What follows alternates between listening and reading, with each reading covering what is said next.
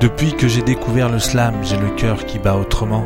Ça a ranimé comme une flamme qui ne brûlait plus depuis longtemps.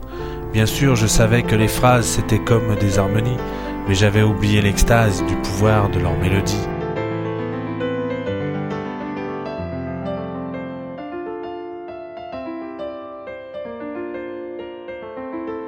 J'aurais dû mieux tendre l'oreille à ces vers qui donnent le ton. Quand les mots s'achèvent pareil, ça fait déjà presque une chanson. Et voilà que je reprends ma plume tout empoussiérée dans un coin.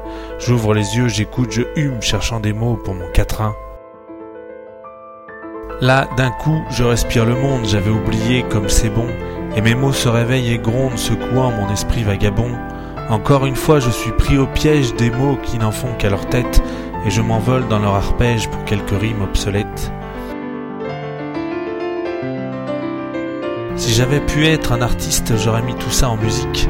J'aurais écrit des chansons tristes pour faire pleurer les romantiques. J'aurais pu, si j'avais voulu, en faire aussi des rigolotes, celles qu'on chante fort quand on a bu en tapant sur l'épaule d'un pote.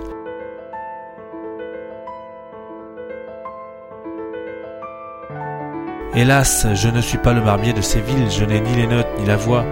Le chanteur en moi se rhabille, faut pas qu'il se fasse du cinéma. Je garde les mots, c'est le seul truc qui me va, puis aussi la ponctuation. Et pour le reste, je n'ai pas trop le choix, je laisse un point de suspension.